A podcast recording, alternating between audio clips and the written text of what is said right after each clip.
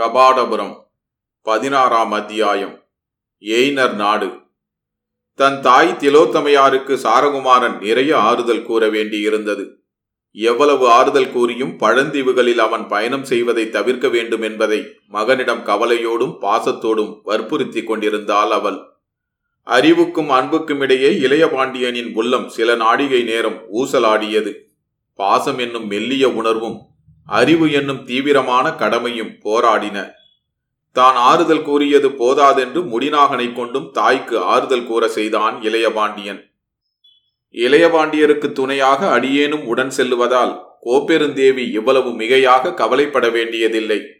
பொதுவாக அரசகுமாரர்கள் பட்டத்துக்கு வரும் முன் தன் நாட்டிற்கு நான்கு புறத்தும் உள்ள கடல் எல்லை நிலவெல்லைகளுக்குள்ள பகுதிகளை அரசதந்திர முறையில் சுற்றி பார்க்க வேண்டிய அவசியம் உண்டு என்பதனாலேயே பெரிய பாண்டியர் இதற்கு ஏற்பாடு செய்திருக்கிறார்? பட்டத்திற்கு வந்தபின் இத்தகைய சுற்றுப்பயணங்களை செய்ய முடியாது போகும். செய்ய முடிந்தாலும் அது தன்னிச்சையானதாகவும் சுதந்திரமானதாகவும் இராது. இவற்றையெல்லாம் புரிந்து கொண்டால் கோப்பெருந்தேவி இளைய பாண்டியருக்கு முழு மனதுடன் விடை கொடுக்க முடியும் என்று. முடிநாகன் எடுத்து கூறிய போதும் கூட கோப்பெருந்தேவி அரைகுறை மனநிலையில்தான் இருந்தாள். அவளுடைய மனநிலையை மகன் சாரகுமாரன் மூலமாக கேள்விப்பட்டு அனாகுல பாண்டியன் வந்து கடுமையாக எடுத்து கூறிய பின்பே அவள் இணங்கினாள். மகனிடம் உனக்கு பாசமும் அன்பும் இருக்க வேண்டியதுதான். ஆனால் அதற்காக கடமையை மறந்து விடலாகாது. அரச குடும்பத்து பிள்ளையை செல்வமாக வளர்க்க நினைப்பதை விட அதிகமாக ஒரு தாய் அவனுக்கும் அவன் பிறந்த நாட்டிற்கும் வேறெந்த கெடுதலையும் செய்துவிட முடியாது என்பதை நினைவு வைத்துக்கொள் நீ இன்று உன் மகன் மேல் மட்டும் பாசம் காண்பிக்கிறாய். அந்த மகனோ நாளை இந்த நாட்டின் உயிர்குலத்தின் மேல் எல்லாம் பாசம் காண்பித்து ஆள வேண்டியவன். நாளை பரந்த பாசத்தை காண்பிக்க வேண்டியவர்களை இன்று நாம் குறுகிய பாசத்தால் வளர்ப்பது கூட தவறு. குறுகிய பாசத்தால் பேணப்பட்டு செல்வ பிள்ளைகளாகவும் சவலை பிள்ளைகளாகவும் வளர்க்கப்படுகிறவர்கள் நாளை பரந்த அன்பையும் பாசத்தையும் செலுத்த முடியாதவர்களாகி விடுவார்கள். இளையவாண்டியனை பழந்தீவுகளுக்கு அனுப்புவதற்கு நீ இணங்கவில்லை என்பது தெரிந்தால் பெரிய பாண்டியரே உன்னிடம் பேச வருவார். அவர் எதிரே வந்து நின்றால் உனக்கு கைகால் பதறும். பேசுவதற்கு சொற்கள் வராமற் போய்விடும்.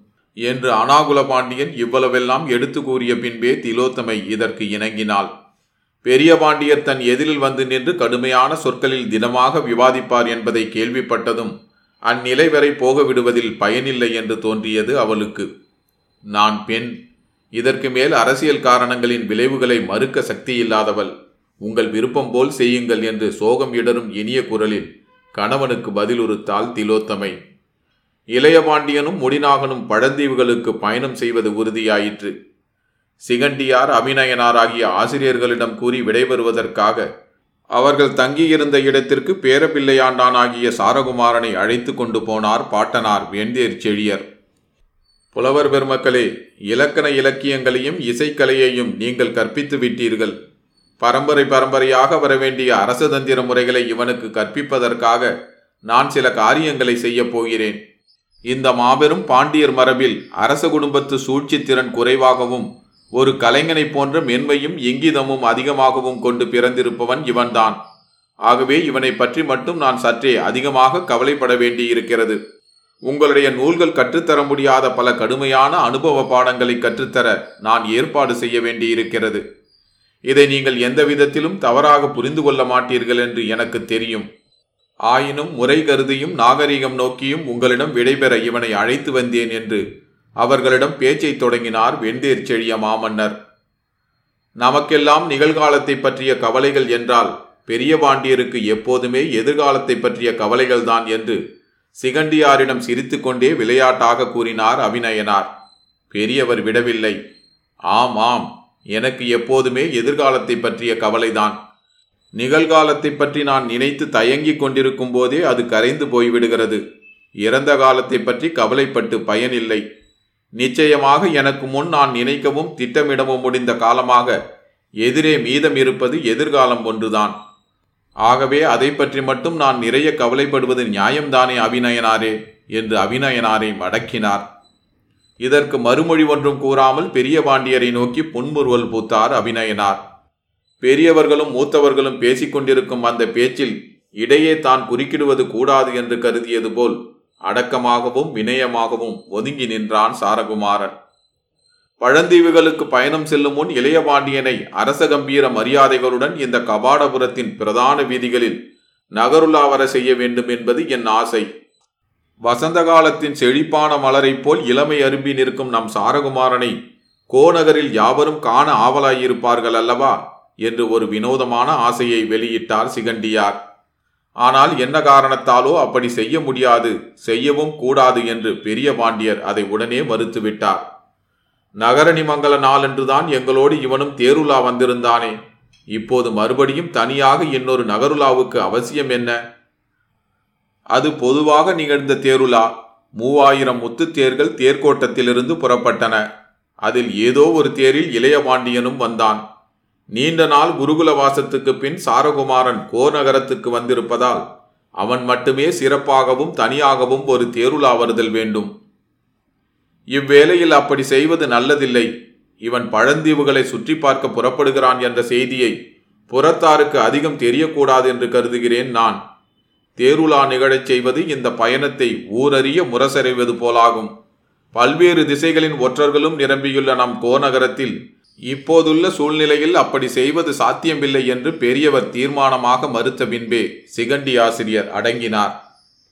இளையவாண்டியனும் முடிநாகனும் பழந்தீவுகளில் சுற்றுப்பயணம் செய்யும் செய்தி அரண்மனை வட்டத்தினரிலும் அரச குடும்பத்தோடு பொறுப்பான தொடர்புள்ள சிலருக்கு மட்டுமே அறிவிக்கப்பட்டிருந்தது. வழக்கமாக பட்டத்து அரசர்களோ அரச குடும்பத்தைச் சேர்ந்தவர்களோ கடற்பயணம் புறப்படும் போது பெரிய துறைமுகத்தில் கோலாகலமாகவும் அலங்காரமாகவும் வழி அனுப்பும் வைபவம் நடைபெறுவதுண்டு. இந்த முறை அந்த அலங்கார வைபவங்கள் எல்லாம் தவிர்க்கப்பட்டிருந்தன. பயணமே பொருணை முகத்துவாரத்தை ஒட்டினார் போல் கடலில் கலக்கும் சிறு துறைமுகத்தின் வழியே ஏற்பாடு செய்யப்பட்டிருந்தது. பயணம் புறப்படும் முன் அந்த பெண் கண்ணுக்கினியாலை ஒருமுறை பார்த்து சொல்லிவிட்டு வர வேண்டும் என்று இளையபாண்டியன் எண்ணியிருந்தும் அது இயலாமல் போயிற்று. கடைசி வினாடி வரை பெரிய பாண்டியர் பல எச்சரிக்கைகளையும் செய்தியையும் அவனுக்கு கூறிக்கொண்டே இருந்தார். சிறு தூறலாக மழை பெய்து கொண்டிருந்த மங்கலான நண்பகல் வேலை ஒன்றில் அவனும் முடிநாகனும் தங்கள் பயணத்தை தொடங்கினார்கள். பாட்டனாரும் தந்தை அனாகுல பாண்டியரும் அரச குடும்பத்தினரும் சில புலவர்களும் வழி அனுப்ப வந்திருந்தார்கள். அவர்களுடைய பாய்மரக் கப்பல் பொருணை முகத்துவாரத்திலிருந்து திருப்பத்தை கடந்து தென்பெரும் கடலில் பிரவேசித்த போது காற்று அவர்கள் செல்ல வேண்டிய திசைக்கு ஏற்றதாய் வாய்த்திருந்தது. கப்பல் கடலுக்குள் வந்ததும் தற்செயலாக தொலைவிலே தென்பட்ட புன்னை தோட்டமும் அதன் சுற்றுப்புறங்களும் இளையபாண்டியனின் கண்களிலே தெரிந்து கண்ணுக்கினியாலை நினைவூட்டின. அந்த நினைவோடு கப்பல் தளத்தில் நின்று கொண்டிருந்த இளையபாண்டியனை அணுகி தென்பழந்தீவுகள் பற்றிய திசை விவரங்களும் குறிப்புகளும் வரையப்பட்டிருந்த திரைச்சீலையை பிரித்து காண்பிக்கலானான் முடிநாகன். இளையபாண்டியனுடைய கவனமும் அப்போது அதில் சென்றது. போது இருட்டுவதற்குள் எய்னர் தீவுகளின் ஒரு முனையான மரங்கள் அடர்ந்த மலைப்பகுதியை அடையலாம் என்று திரைச்சீலையில் கண்ட விவரங்களிலிருந்து தெரிய வந்தது. நம்முடைய கபாடபுரத்து தேர்கோட்டத்தில் உருவாகும் தேர்களுக்கு வேண்டிய வைரம் பாய்ந்த தேர்ச்சட்டங்களும் மரங்களும் இந்த தீவிலிருந்துதான் நமக்கு கிடைக்கின்றன என்று அந்த தீவை பற்றி விளக்கத் தொடங்கினான் முடிநாகன். பயணத்தின் உற்சாகமும் கடற்பரப்பின் கருநீல அழகும் வெயிலே தெரியாத மங்கலான வானமும் இளையபாண்டியனின் உள்ளத்தில் களிப்பு நிறையச் செய்திருந்தன. அவனுடைய இதழ்களில் மனத்தின் களிப்பை வெளிக்காட்டுவது போல் இசை பிறந்தது. அந்த இசையால் கப்பல் ஊழியர்கள் கலைப்பை எல்லாம் மறந்தனர். முடிநாகனும் அதை ரசிக்கலானான்.